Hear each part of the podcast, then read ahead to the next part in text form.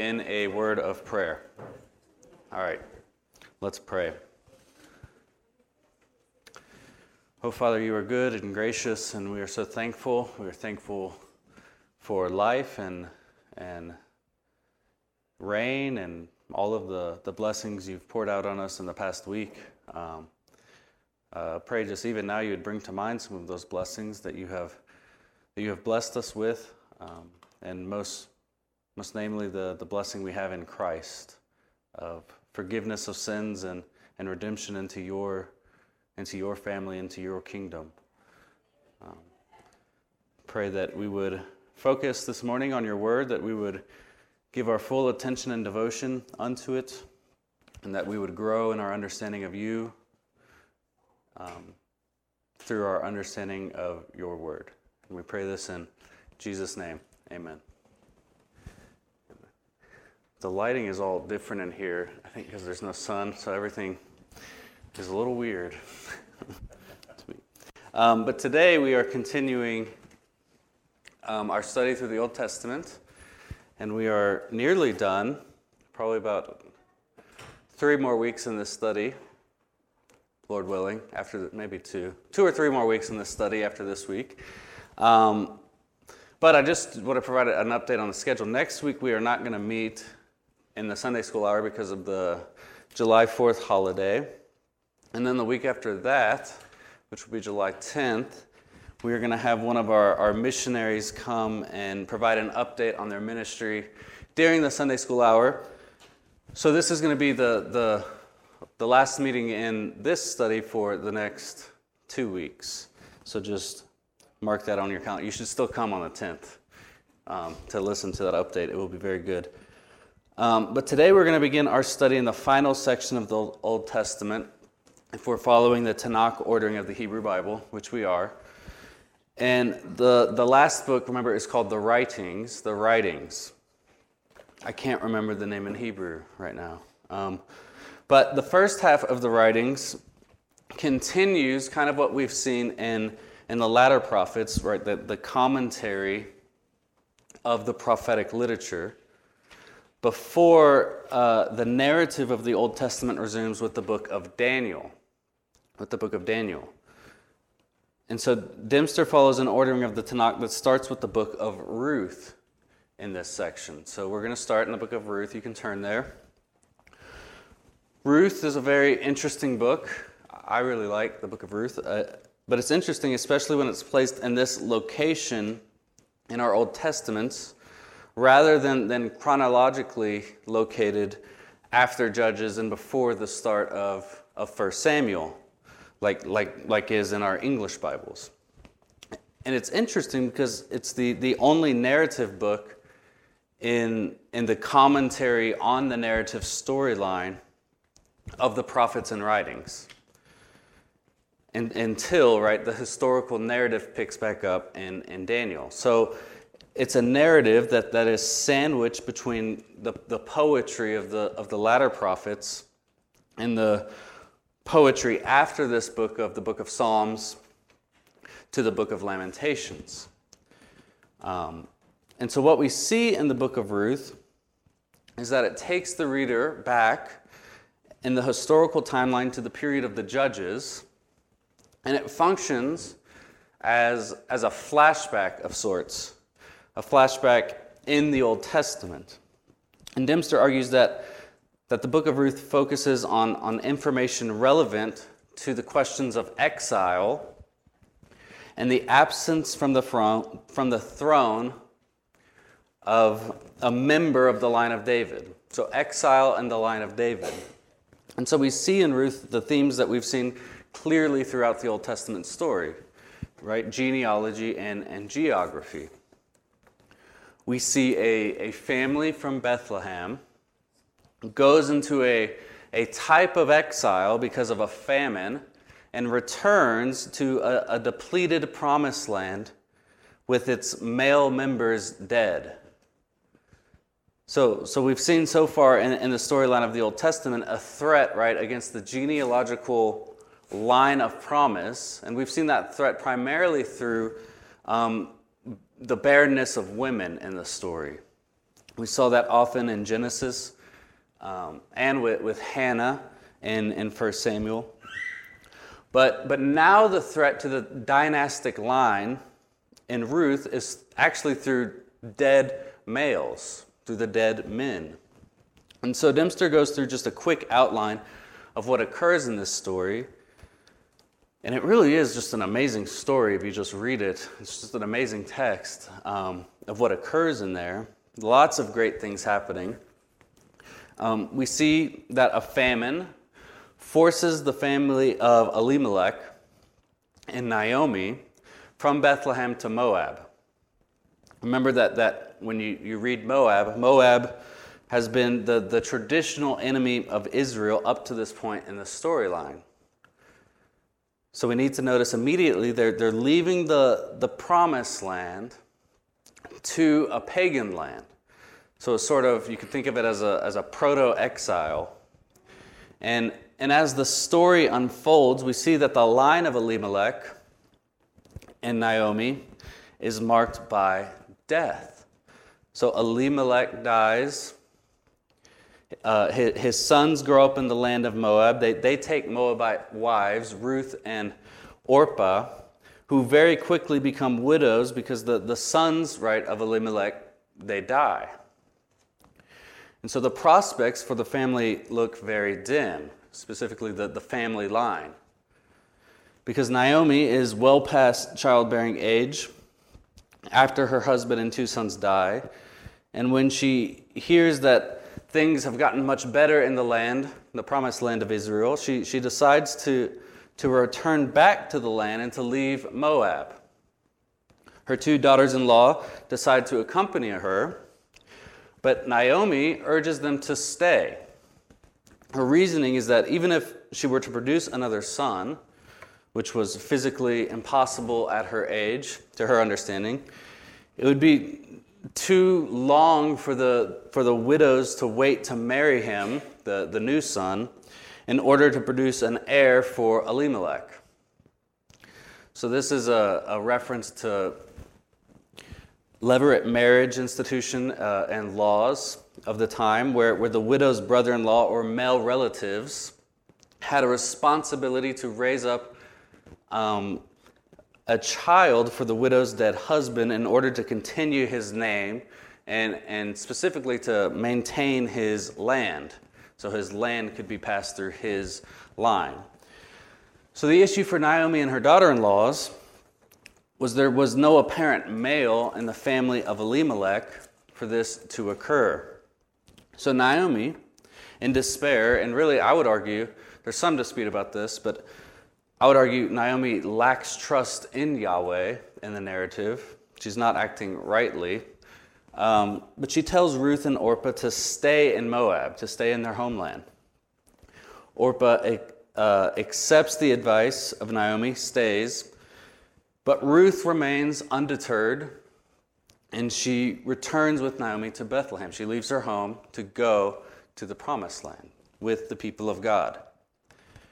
And Dempster argues that the remainder of this short book is primarily about geography and genealogy. And you can see this in kind of the questions and tensions in the narrative, which are these. What is going to happen to the land of Elimelech? And what is going to happen to his family line? What is going to happen to his land? And what's going to happen to his family line? And as we've stated, right, and in the story, it seems hopeless for his land and his line. The book of Ruth, I would say, also provides an analogy of sorts to the history, or for the history of Israel. And we can see some of the value of placing Ruth in this part of the Old Testament canon, because the book of Ruth then can take on a sort of parallel role or a story describing the situation of Israel in exile. So notice these connections. A family from the land of promise is exiled into a pagan nation with little hope for a future seed. Does that seem like a similar theme that we've seen in the overall storyline and the historical narrative? I think so. I think that's intentionally done by the editor of the Old Testament, to be a parallel or sort of a mirror story of the larger story of Israel, where there seems to be no hope for David's line, but from that bleak situation there is hope born, right? The same truth we see played out in the book of Ruth. Now, in the narrative of Ruth eventually marries a relative of Elimelech. Every time I say that name, I think of The Lion King. Is that anyone else? Yeah, Elimelech. I'll probably ruin the name for you. Okay. So Ruth marries a man, Boaz, and if we fast forward to the very end of Ruth, we see something very important in the text. In Ruth 4:11, we see the marriage of Ruth and Boaz, and all the people and the elders of Bethlehem wish Ruth a blessing. And this blessing, they say, "We are witnesses. May the Lord make the woman who is coming into your house like Rachel and Leah, who together built up the house of Israel." So we can see in this blessing, I think, Ruth and Boaz continuing the building of the house of Israel with the birth of Obed, whose birth continues to build not only the national house of Israel, but also the royal house of David.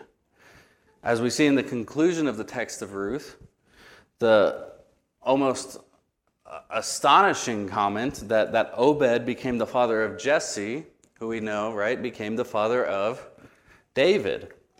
And verses 18 through 22 of chapter 4, we see a genealogy of David, which is the only genealogy that is found at the end of the book in the Old Testament. Or maybe that's just the writings, but I'm pretty sure that's the whole Old Testament. And the effect of this genealogy, and this is a claim made by Dempster, but also many other biblical theologians, is that the effect of this genealogy is to tie this little story of Ruth explicitly into the much larger story of the Old Testament narrative. And the first thing we can notice is that, if we're just looking at this genealogy, is that it is a 10-member genealogy. A 10-member genealogy. Light bulbs should be going off in our head when we read or when we see that. We've seen this before, right? Think back all the way back in Genesis. I think this echoes back to two other 10-member genealogies in the Genesis narrative, right? The genealogy of Adam to Noah in Genesis 5, and then the genealogy from Shem to Abraham in Genesis 11. And both of those genealogies were massively significant, and had soteriological implications or salvific implications for the entire human race, which I think sheds light on the importance of this 10-member genealogy, the genealogy of David. So David, we could think of, is one in the mold of, one in the line of Adam and Noah.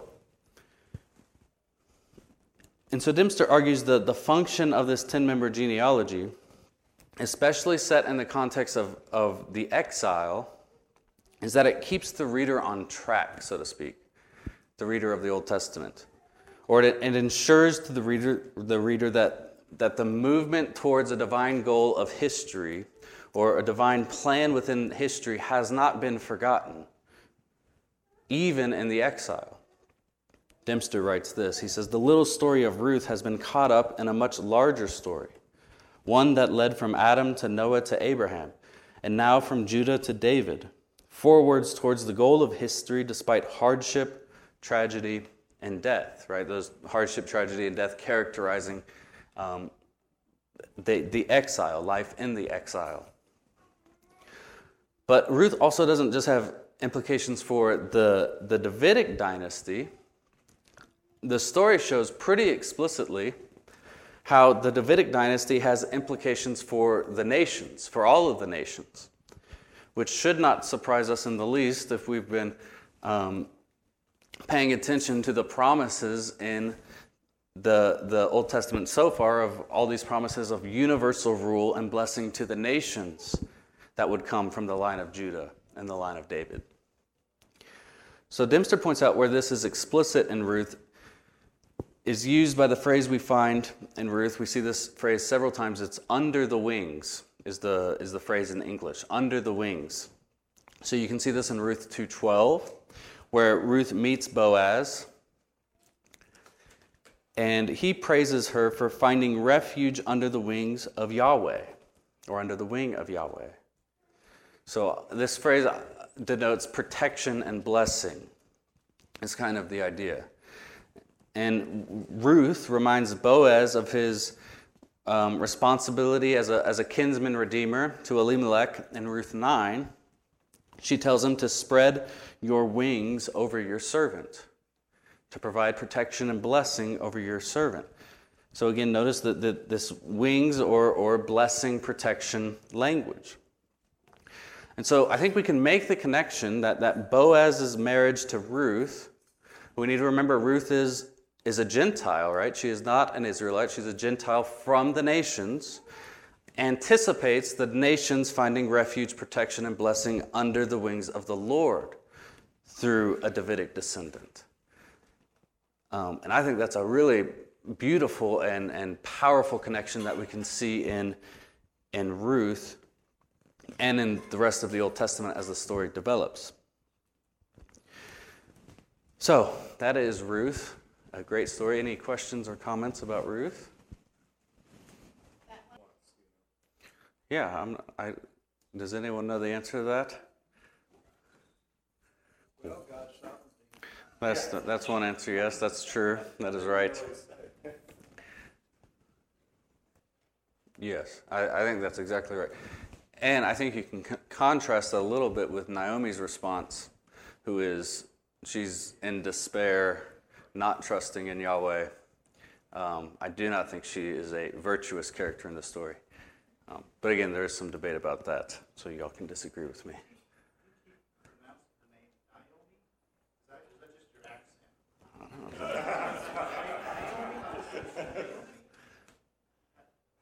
I don't know. It seems right? Naomi. What do y'all say? Naomi. That's what I'm saying. Naomi? That's better. Oh, man. I'm not going to pronounce any of the other names for the rest of this time, except David. Oh, wow. Did I get Elimelech right? Okay, good. Elimelech, okay. All right, so let's move on to the book of Psalms.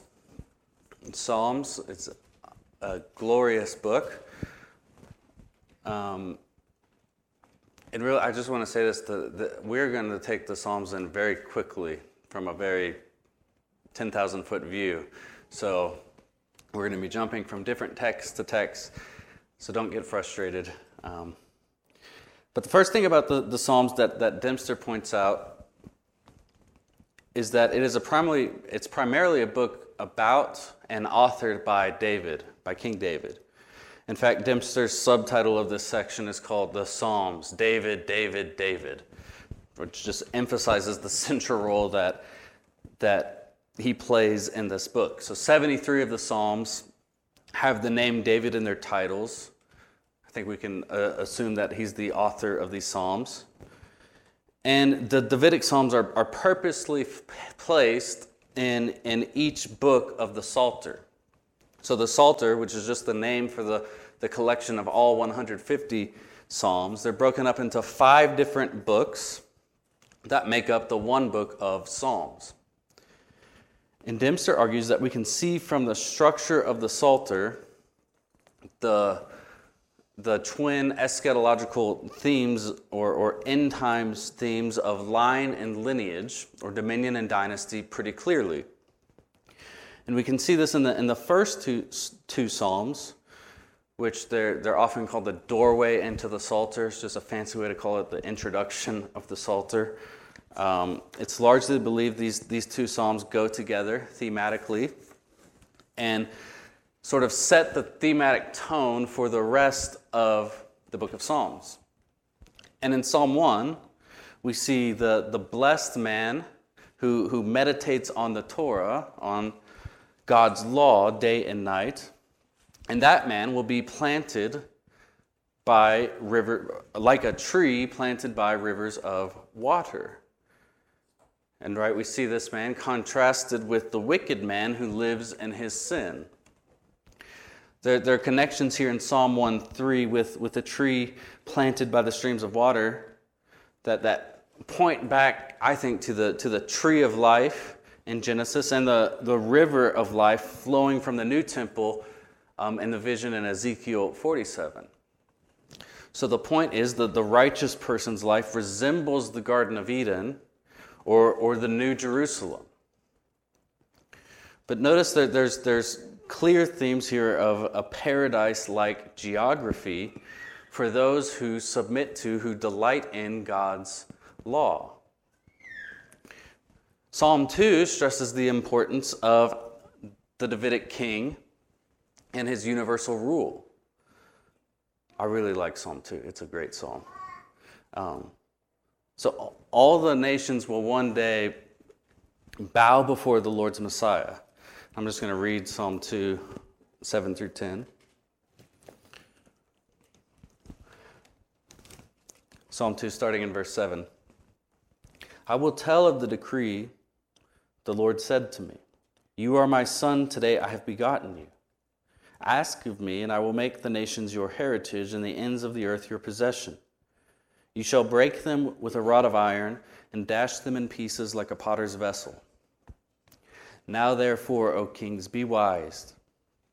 Be warned, O rulers of the earth. Serve the Lord with fear and rejoice with trembling. Kiss the Son, lest he be angry, and you perish in the way, for his wrath is quickly kindled. Blessed are all who take refuge in him." So notice the language of nations and the ends of the earth being this Messiah of the Lord's possession, being this king's possession. And he will destroy his enemies. And Dempster points out that thinking of the wider context of the whole canon of the Old Testament, it's very hard to miss the allusions here. A Davidic king, right, so genealogy, a Davidic king will rule over the entire earth, geography or dominion. The text looks back in a certain sense to David and forward to the universal reign of his descendant that we've come to see all over the Old Testament and all of these different prophecies. He's referenced in this psalm as the Lord's anointed, that's Messiah in verse 2. He's called a king in verse 6. And I think most interestingly, he's called a son who is begotten of the Lord in verse 7.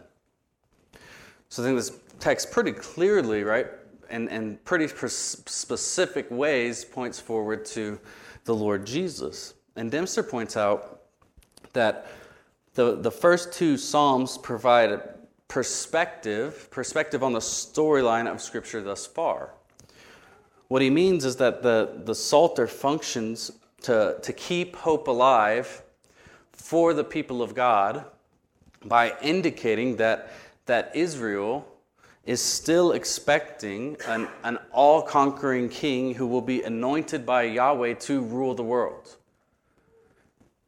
Right? An all-conquering king who will be appointed by Yahweh, by the Lord, to rule the world. And something interesting about the second psalm is that we get a window into the world that shows great resistance to this rule of the Lord's anointed. And we see that through this Messiah's universal dominion, the obliteration of all resistance to his throne.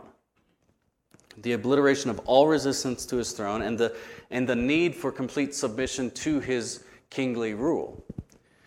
So it's really an awesome and inspiring, especially I think when we think of our current culture and just society around us, which seems to be rejecting God and his kingdom and his ways more and more, right? This is just a great reminder. Yahweh is not shaking in his boots up in heaven, right?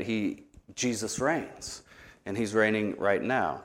But the point here in the context of Psalms is that at the very beginning of the Psalter, there's an end times expectation of the Messiah's rule over the entire earth,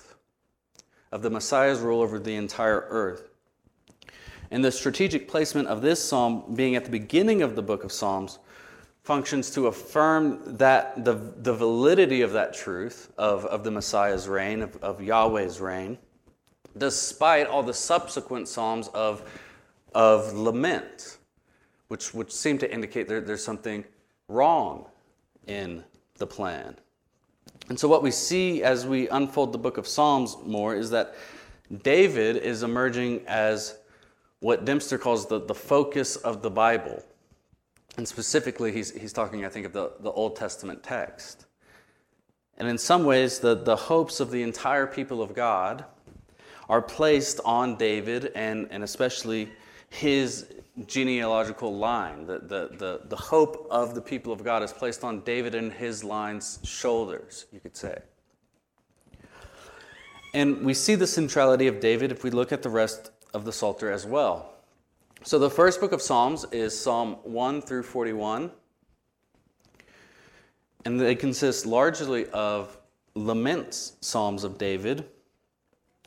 And the first and last Psalms of this division, if we don't take into account the introductory Psalms, so Psalm 3 and Psalm 41, we see treachery towards the king from his own son in Psalm 3,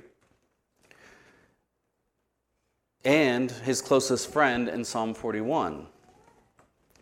So it's good that both of those Psalms, right? You see an emphasis on a betrayal of someone close to the king. That's good as we consider a later Davidic king who will be betrayed by his closest earthly friends, right, upon his death on the cross.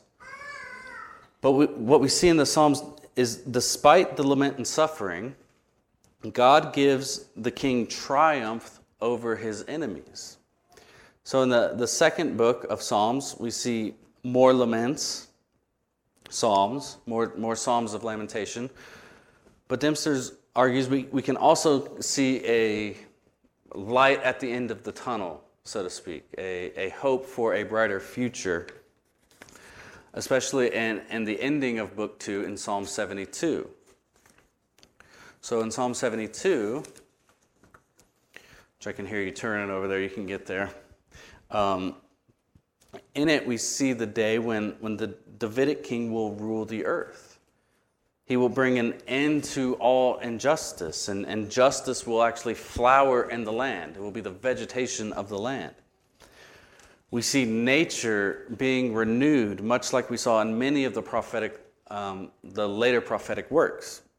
Psalm 72:8 says, "May he have dominion from sea to sea and from the river to the ends of the earth." And this is almost a direct quote of Zechariah 9:10. We also see very similar language to Isaiah 60 and verses 10 and 11 of Psalm 72. And Dempster argues that the last lines of the psalm, starting in verse 17, reaches its thematic climax with the statement that echoes back to the Abrahamic promise of blessing on the earth.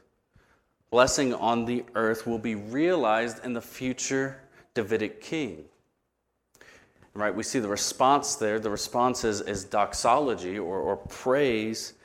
And the psalmist declares that the whole earth will be filled with the glory of God, who alone does wondrous things. So this wonderful praise of the Lord for his future rule of all things. So book 3 of the Psalter largely points to disaster for the nation in exile.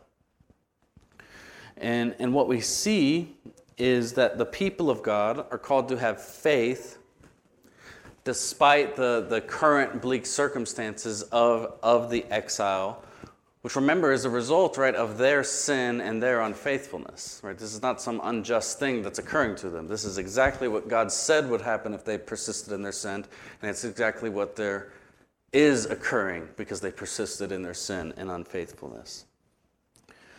So this is the direct message of Psalm 73, which opens up the third book. It's a psalm of wisdom, a wisdom psalm. We see that the triumph of the wicked is apparent. It seems to be apparent, but it's not actually real. Right? The triumph of the wicked is not real when the psalmist goes into the sanctuary, into the place of worship in verse 17. Right? You could say his perspective gets properly aligned when he's worshiping the Lord. To see that the end of the wicked will come, even though they appear to prosper on this earth. Book 3 ends with a poem in Psalm 89. I told you we were going to go fast. Psalm 89, which contrasts the dual realities of the present situation for Israel, exile, judgment, and the absence of a Davidic king. But it contrasts that with the reality and promises of the enduring throne of David that we saw back in 2 Samuel 7. And remember back there to God's covenant with David and his dynastic line, one that would be everlasting, right? Some of these types of promise. So one striking thing about Book 3 of the Psalter is that it contains one Davidic psalm, which is Psalm 86. And what we see in Psalm 86 is wonderful. We see David is in the day of trouble, which indicates he's suffering in some sense. And he identifies himself as the servant of the Lord, a servant of Yahweh. So he's a suffering servant, David, who uses language that harkens back all the way to Exodus 34, where, remember there, that's where the Lord declared his character to Moses in the cleft of the rock. So look at verse 5. For you, Yahweh, are good and forgiving, abounding in steadfast love to all who call upon you. And then jump down to verse 15. You, O Lord, you, Yahweh, are a God merciful and gracious, slow to anger and abounding in steadfast love and faithfulness. So we see kind of a connection here with Moses and Moses' interaction with the Lord. But in contrast to Moses, who intercedes on behalf of Israel's sins in Exodus, David has a more universal concern. So verse 9 says, all the nations you have made shall come and worship before you. All the nations you have made shall come and worship before you, O Lord, and shall glorify your name. So David's prayer here in the psalm recognizes the inclusion of all the nations coming before the Lord in praise and worship. So Dempster points out, I think this is a helpful connection, that it's no coincidence that the next psalm then celebrates the universal dimension of the Lord's covenant. It's a similar pattern that we saw back in Isaiah. Remember Isaiah? We saw in chapter 53, a suffering servant from the line of David produced a universal reality of the benefits of the Davidic covenant in Isaiah 55. So from the suffering servant comes blessing, praise, and glory from the nations, or that will be for all the nations. And in Psalm 86, this is what Dempster writes. He says, we see the prayers of a suffering David will result in the birth of many sons of God from all over the globe in a future Zion. So the fourth book of the Psalter begins like the third book with another psalm of wisdom in Psalm 90. And this one is interesting because it's a psalm of Moses. It's written by Moses, and it points back to the wilderness experience of the Israelites as a time when the Israelites were consumed by God's wrath and judgment for their sin. And we as readers, I think, need to ask, why is this psalm placed here? Why is this psalm placed here in the context of the Psalter? And Dempster argues it functions in the Psalter and really the wider canonical context of the whole Old Testament, right, to suggest to the reader that just as the previous exile ended, so this exile in the present will also end.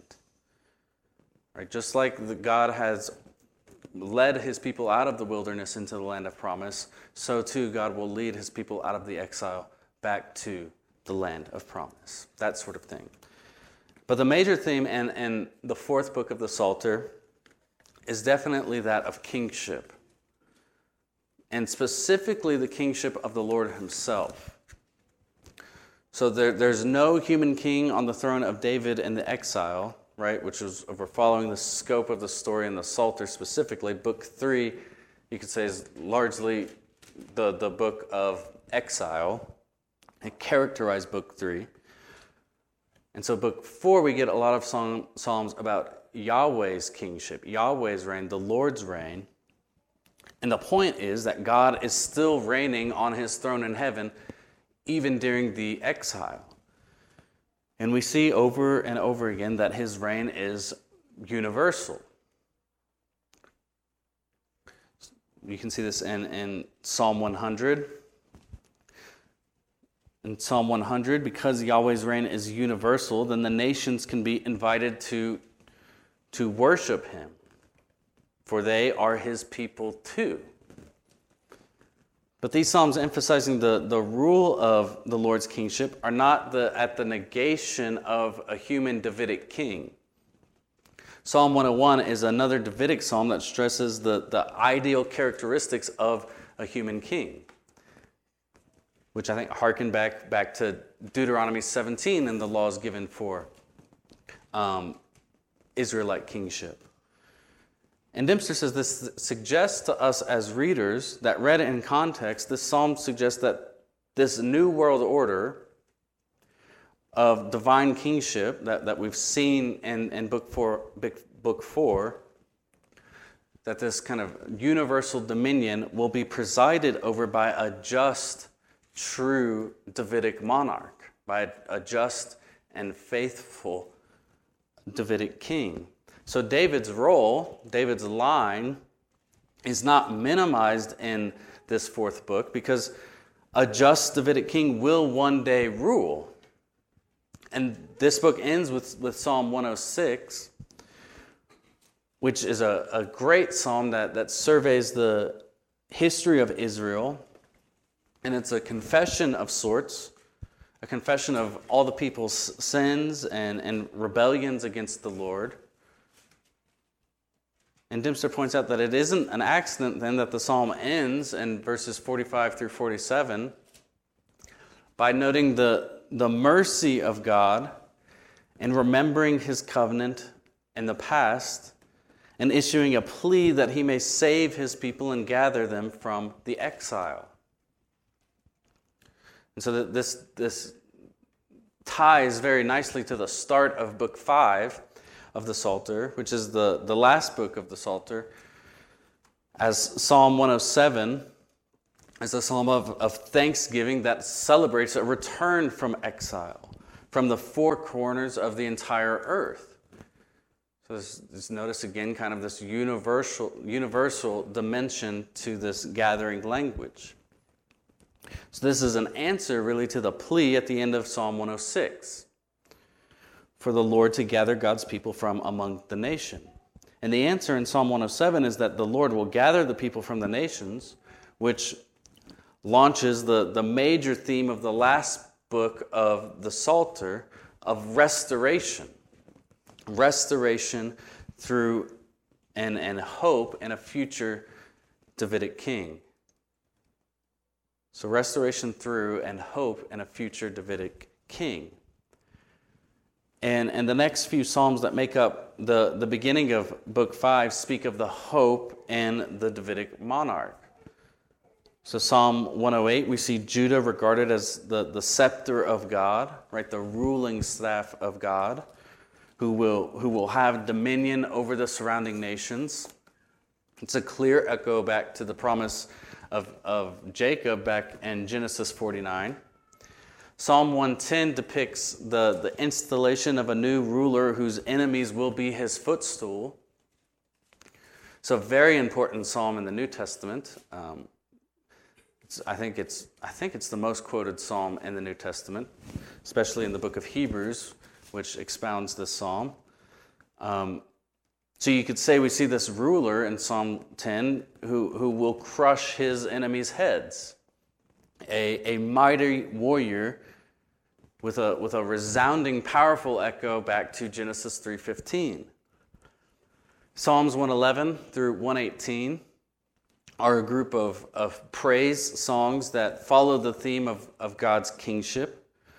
We see a continuation of these praise songs in Psalms 135 through 137, which actually conclude with a note, a bitter note of exile, which is interesting. We'll get to that in a second in Psalm 137. But in between these two groupings of praise psalms, we have the gigantic Psalm 119. Gigantic in that it's really long. It's just a very long psalm. And it's important. It's gigantic in more than one way. It's a psalm in praise of the Torah and in praise of God's law and the law of God. And then Psalms 120 through 134... are what are typically called the Psalms of Ascent. The Psalms of Ascent, which Dennis might be able to come up here and just teach this part since they've been studying this in the men's Bible study, the Psalms of Ascent. These celebrate the annual pilgrimage of the people of God to Zion or Jerusalem, Zion which is in Jerusalem, for worship of the Lord. So these Psalms function in the Psalter to show that the reason for the return from exile, right? The reason for the return is to go to Jerusalem, to go to Mount Zion, to hear the law of God and to worship the Lord. So there's a spiritual ascent where the people of God are to worship the Lord in His house. So there's a lot of language of temple and house in these Psalms. And so you can think of it like, if the Psalter is developing this kind of scope of the Israelite history, and we're kind of getting to a return from exile in these Psalms, that the return from exile is not just for simply the prosper of the people or for the people to do whatever they want to do. The reason for the exile is for them to return to true proper worship of the Lord in His house, to right worship. And that's what we see in these Psalms. And then in the middle of the Psalms of Ascent, so Psalm 127, there is a psalm that celebrates building with the very famous verse in verse 1, unless the Lord builds the house, unless Yahweh builds the house, those who build it labor in vain. Dempster argues that word house, like we've seen in Samuel and in other places, is not simply just an individual Israelite home, but the temple and the dynasty or house of David. So the house of God, the temple, and the house of David that God builds both have eschatological significance, end times significance, and the Psalms of Ascent. It's a clear theme that we see. And so Psalms 135 through 137, again, they serve as a conclusion or a coda to the Psalms of Ascent, and again return to the theme of praise songs that started this section in Psalm 111.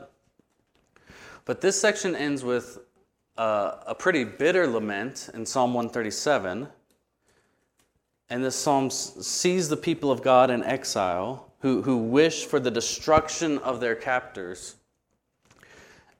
Its placement here in the Psalter convey it's as if the exile has the final word in the Psalter.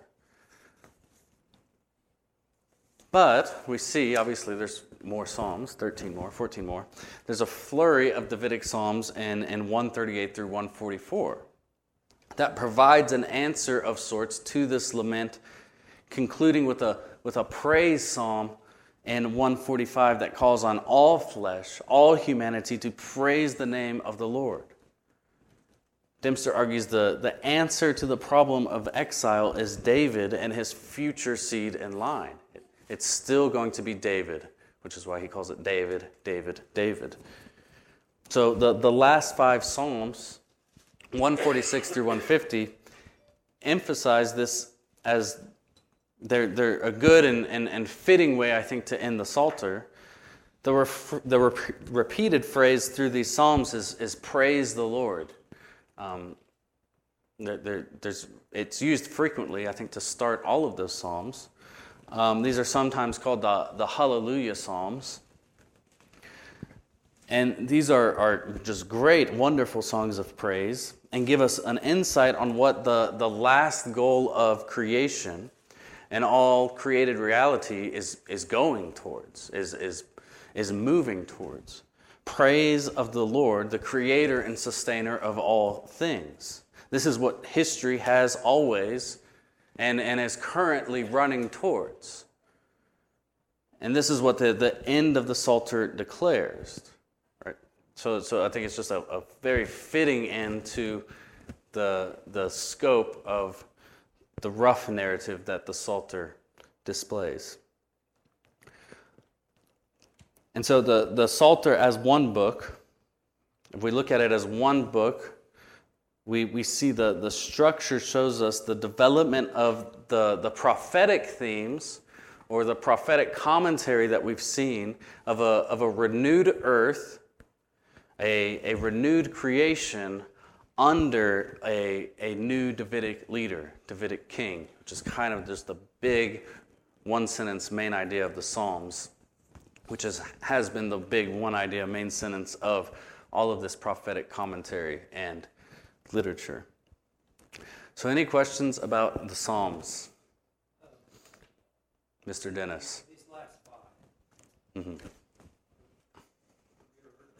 I've heard those terms. I do not know what they're... I can't give you an accurate answer. I wish I could. But that seems like an easy thing we could look up. But I do think there are a series of praise psalms or hallelujah songs earlier in the Psalter.